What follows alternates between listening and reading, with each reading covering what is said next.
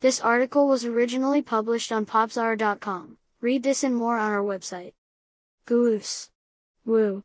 Yes, today we're taking a walk into the mysterious world of the paranormal, and it's a scary place indeed. No doubt you've had some close encounters with the grave yourself, even if you weren't aware. Those car sounds outside when you're trying to sleep? Ghosts. The dishwasher beeping when it's done? Yup, ghosts. Would you believe nobody ever actually invented ringtones and it's all just ghosts? Yes, the dead are all around us, influencing us with their mysterious and terrifying power. In Banishers, Ghosts of New Eden, you're able to reclaim a little of your living agency, or, well, help the ghosts out if you so choose. But who do that? Well, maybe if there were a good reason?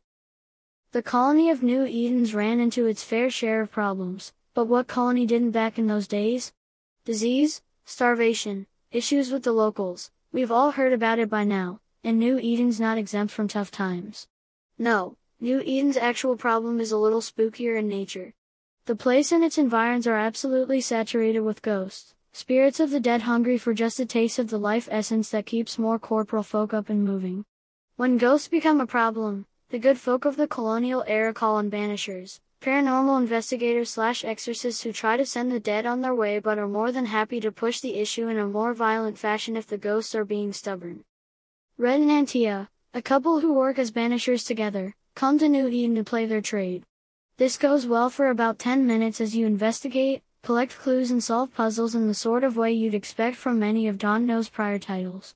Everything's fine before, well, before something bad happens. One of those more personal exorcisms doesn't go quite so well and our banisher couple doesn't get out of it unscathed. You can probably guess if you look at the box art, let's go with that. That event has a few consequences, most significant of which is Antea joining the legions of the dead herself. She's not about to leave Red alone, though, so in a pretty obvious flaunting of their banisher responsibilities, Red and Antea team up as a human ghost paranormal investigation duo. The long and short of the arrangement is that Antea's death can, presumably, be reversed through a particular occult ritual. The only issue is that this ritual is powered by living humans' life essence, and it's a tiny bit evil to just slurp this up whenever you feel like it. The right thing to do might just be to let Antea move on to whatever lies beyond death, but the choice ends up being yours, and you can approach the various situations the odd couple end up in however you'd like. Act with cold logic, with compassion or in the interest of your own goals, Banishers is happy to accommodate you in true style, and this can lead to some pretty solid replay value if you'd like to see how things would turn out had you taken a different course of action. That's not to say you'll only be chatting, of course. Ghost hunting means hunting, after all, and the local specters like to take matters into their own ectoplasmic hands from time to time. While action's never really been Don't Nod's claim to fame, they tend to focus a little more on the narrative aspect of things. When you start getting into the nuts and bolts of Banisher's combat system you'll find it turns out to be pretty decent. For most of the game, you'll control Red primarily, bashing away at baddies with his sword and exorcism torch while summoning Antea in for combo attacks. When needed, you're also capable of switching to and controlling Antea directly to deal with spectral foes and force ghosts out of their possessed hosts. Defensively, you've got your dodge, your parry, all the tastiness you've come to know and love. And aside from the parry's timing window being a little tight everything feels pretty good. There's something to be said for battle not coming off as a distraction from the plot, particularly since the system deepens somewhat as you unlock new skills and enhance your gear.